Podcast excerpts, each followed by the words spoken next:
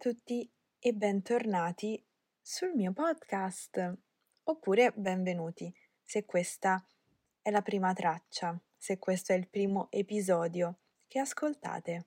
Sono molto felice di riavervi qui con me oggi. Oggi parliamo di gatti, i gatti, questi animali così affascinanti per molti versi. In particolare parliamo dei gatti a Roma. A Roma i gatti sono veramente ovunque. Se siete stati in vacanza a Roma, sicuramente avrete visto dei gatti andare in giro per la città.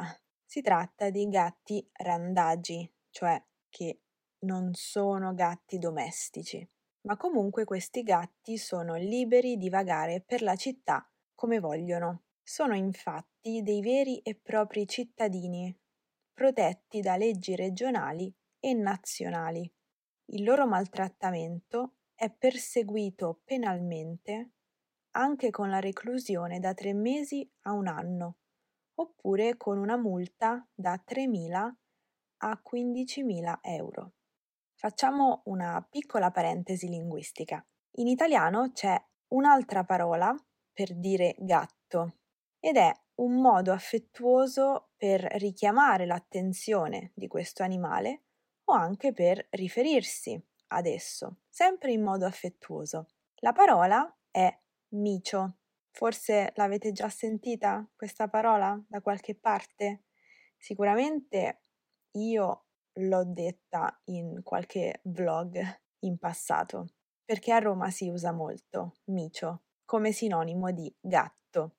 Secondo il dizionario Treccani, la parola micio è una voce onomatopeica del linguaggio infantile. È un nome familiare del gatto domestico. Ovviamente abbiamo micio al maschile, per il femminile diciamo micia.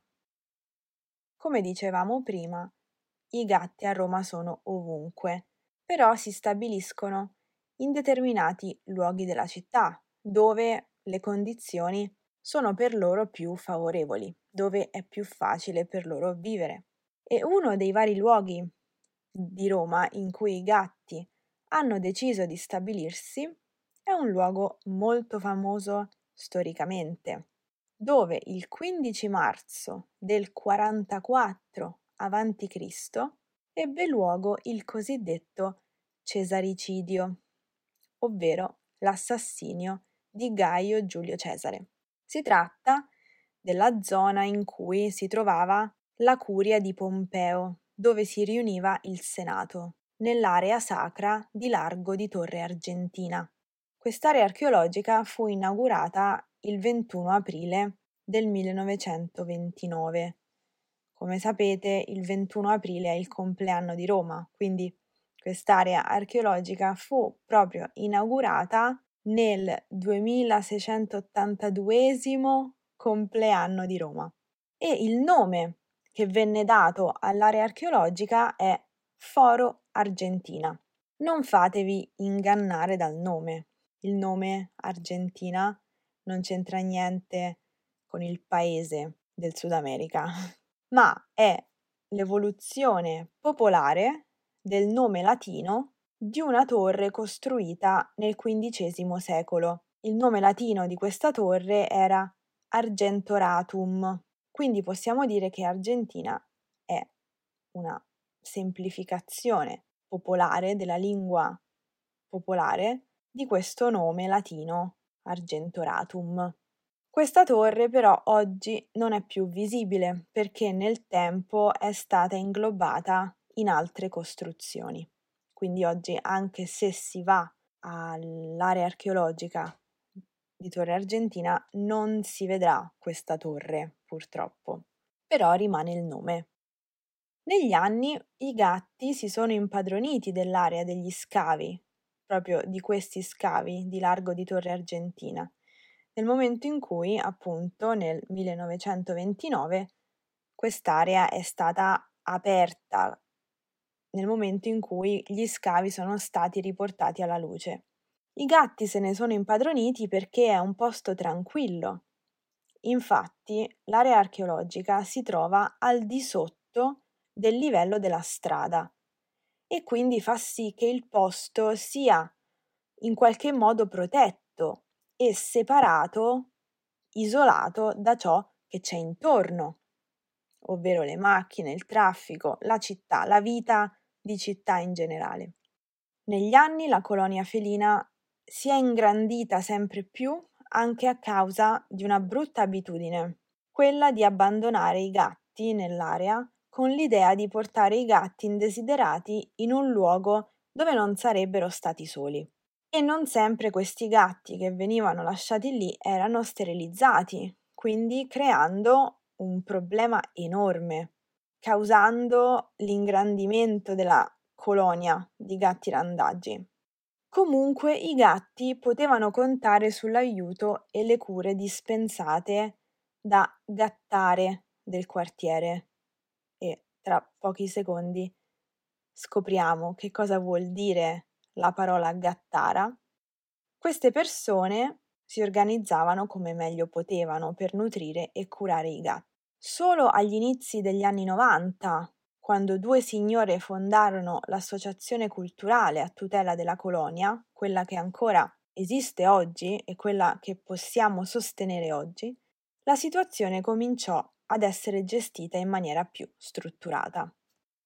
Quindi, come vi ho anticipato pochi secondi fa, apriamo una parentesi linguistica sulla parola gattara. Gattara è una donna che si occupa dei gatti randagi la parola è molto più spesso usata al femminile che al maschile, perché sono sempre state maggiormente le donne ad occuparsi dei gatti randaggi. La parola gattaro al maschile, devo essere onesta, non si sente praticamente mai, o comunque pochissimo.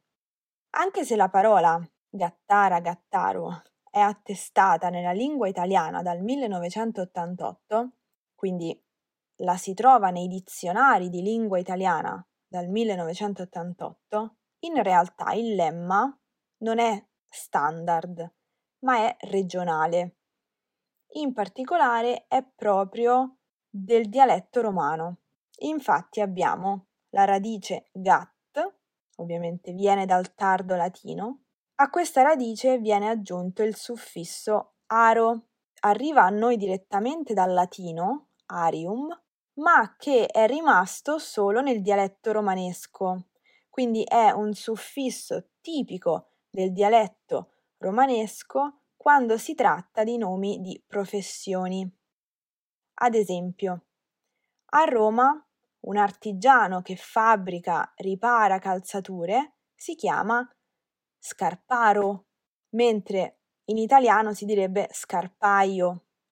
Oppure chi vende la carne a Roma è un macellaro, quando in italiano si dice invece macellaio, eccetera. Ci sono anche altri esempi, però soffermiamoci qui. Quindi il suffisso aro, che deriva del, direttamente dal latino, è rimasto solo nel dialetto romanesco, mentre nella lingua standard abbiamo il suffisso aio oppure aia, che è derivato dal toscano quando si parla di professioni in italiano standard. Quindi c'è questa differenza linguistica. Quindi la parola gattara o gattaro si riferisce a colei o colui che si prende cura dei gatti randagi ed è una parola inizialmente regionale che però adesso si usa in italiano. Una celebre gattara è stata Anna Magnani. Anna Magnani è stata una delle più grandi interpreti del cinema, simbolo del neorealismo italiano. Si racconta che nei ritagli di tempo libero che aveva si recava proprio al largo di Torre Argentina per accudire i gatti randaggi del quartiere. A Torre Argentina i gatti sani si godono l'area archeologica al sole oppure all'ombra dei pini, mentre quelli più deboli o malati vengono curati al chiuso, nella parte interna del rifugio. Questa associazione culturale è gestita da volontarie e volontari ed è completamente autofinanziata. Infatti non riceve soldi pubblici, ma sopravvive grazie alle donazioni private. Il loro obiettivo è quello di ridurre il randagismo nella città attraverso la sterilizzazione. Tutti i gatti della colonia sono sterilizzati, anche quelli che vengono dati in adozione. Se siete interessati, se vi ho incuriosito con questa storia, nella descrizione di questo episodio troverete i link che vi faranno scoprire di più su questa associazione e anche come poterla sostenere se la cosa vi interessa. Io vi ringrazio per avermi ascoltata anche oggi, spero davvero che questi miei episodi del podcast vi siano utili e che vi piacciono. Se avete consigli o suggerimenti, mi raccomando, c'è sempre una sezione dei commenti che è a vostra disposizione. Per oggi è tutto e ci sentiamo nel prossimo episodio. A presto, ciao!